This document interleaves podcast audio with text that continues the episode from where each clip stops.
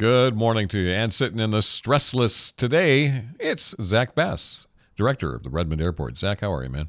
Great. Thanks for having me. Very nice to have you in. Been, um, we'd like to get you in when we can't get the mayor.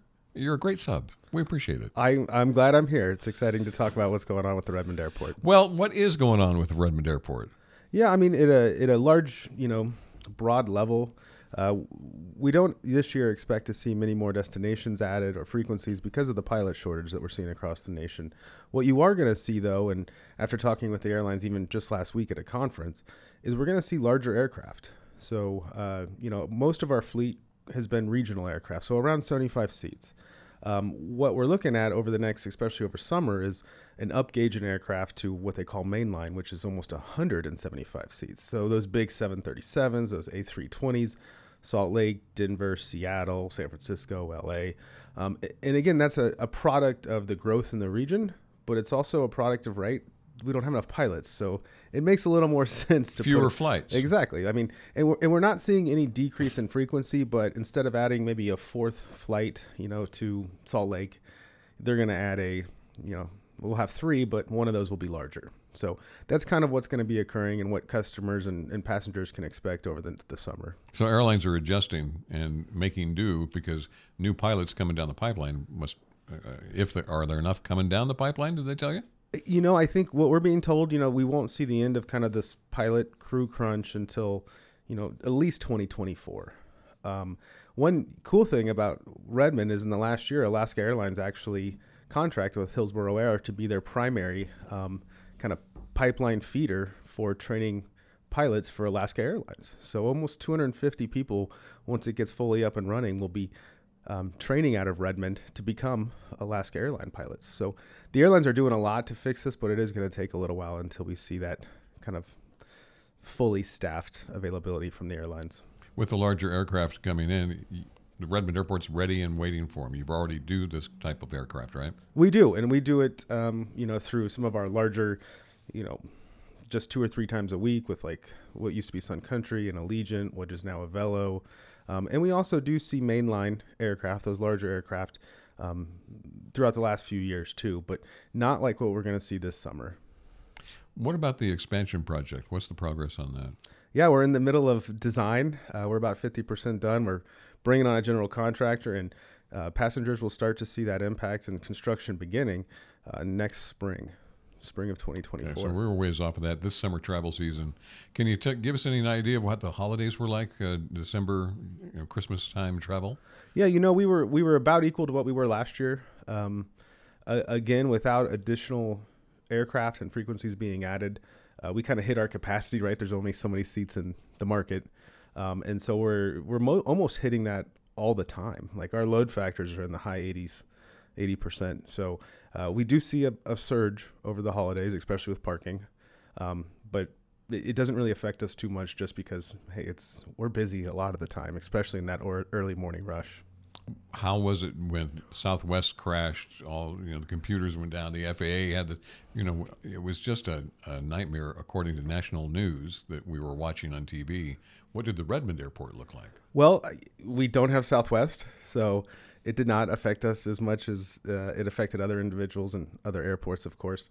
Um, but to that point, we are talking with Southwest. We'd, we'd like to bring them on sometime in the future. So we spend some time speaking with them about you know future additions here in Redmond. And um, I, I, can't speak to to the, the full issue, but I, I do understand from what I've read is that they're they're they're really planning on fixing it. So hopefully that doesn't occur again.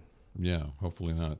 The uh, with the new highway construction, not yet fully beginning. Is that going to affect the the, the airport? Uh, are you speaking to the North Side 97? Yeah. Um, you know about 71 uh, That's me.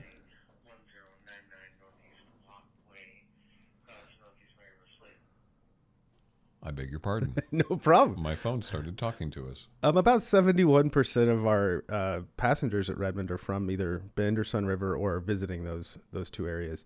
So, I mean, I think people should probably give themselves more time once that occurs. Uh, but no, I don't see it maybe being a, a huge issue for the airport since you kind of have to get there one way or the other. Customer satisfaction How does that rate? I would think the Redmond Airport would be pretty high in that, and that you guys would not get that many complaints uh, from people using your services.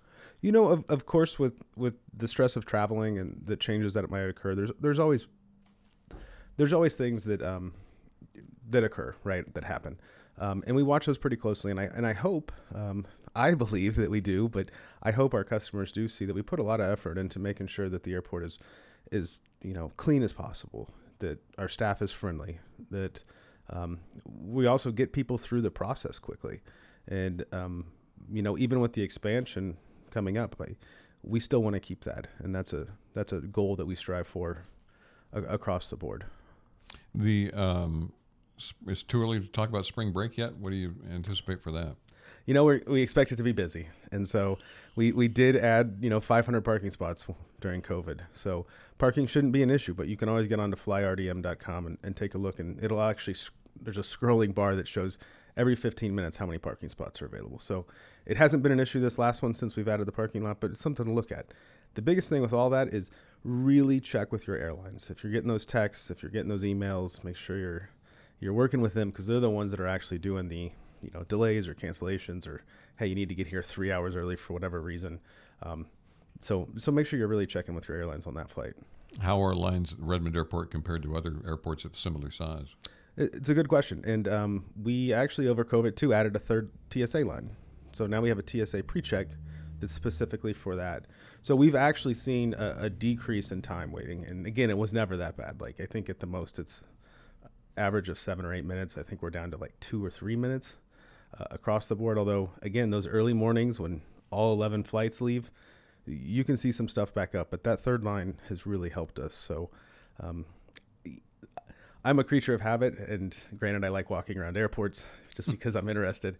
Um, but I'm always at an airport two hour two hours early, um, just to be safe. I would, I I don't know. There's something for me that that's comforting, and and you know I always tell other people, yeah, you know, most days you can walk through in a minute or two. So but be aware there are situations where you can't. Because there can be outside influences, things happening at destination airports that will, will delay flights and things like that, right?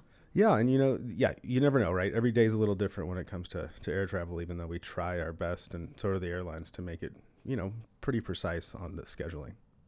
The uh, Redmond Airport is, seems to be a, a vital link uh, or a vital component, if you will, of economic growth for Central Oregon. One of the drivers for that. So, you have you seen your numbers continue to go up, or has there been any dips and valleys? You know, we're actually last year was the best year we've ever had. We did about a million and eighty thousand passengers, um, and so if we look at the last twenty years, prog- steadily going up, even with small dips with you know 9/11, the recession, COVID, uh, we recover well, and we keep growing just as the region does. Um, so I, I think we'll continue to grow, but you know, part of that, of course, is the the terminal expansion to give us that room to do so. All right, and we're not going to see groundbreaking on that until a year from Probably a year from now, until the you'll, the customers will actually see some some impacts, and we'll make sure that that, of course, is out there in the news, and there'll be a lot of information, and you can even find information now on FlyRDM and look at our project page on some of the renderings, and it's kind of as we walk through this process, we really are looking for a lot of input. Um, so if you jump out there and you have a, something you want to say about the airport, please let us know because we'll kind of integrate that into our schematic design process. and this is the time to do it. This is the perfect time to do it. Yes, and keep an eye on it because you know every few months as we kind of hit these different milestones in the design until we get 100% designed, uh, you can give feedback kind of real time on what we have on the drawing board at that point. Excellent. FlyRDM.com. Correct. FlyRDM.com is the place to go. Zach Bass, Director, Redmond Airport. Man, it's great to have you here. Yeah. Thank you so much for having me. Appreciate it. FM News 100.1, 1110 KBND.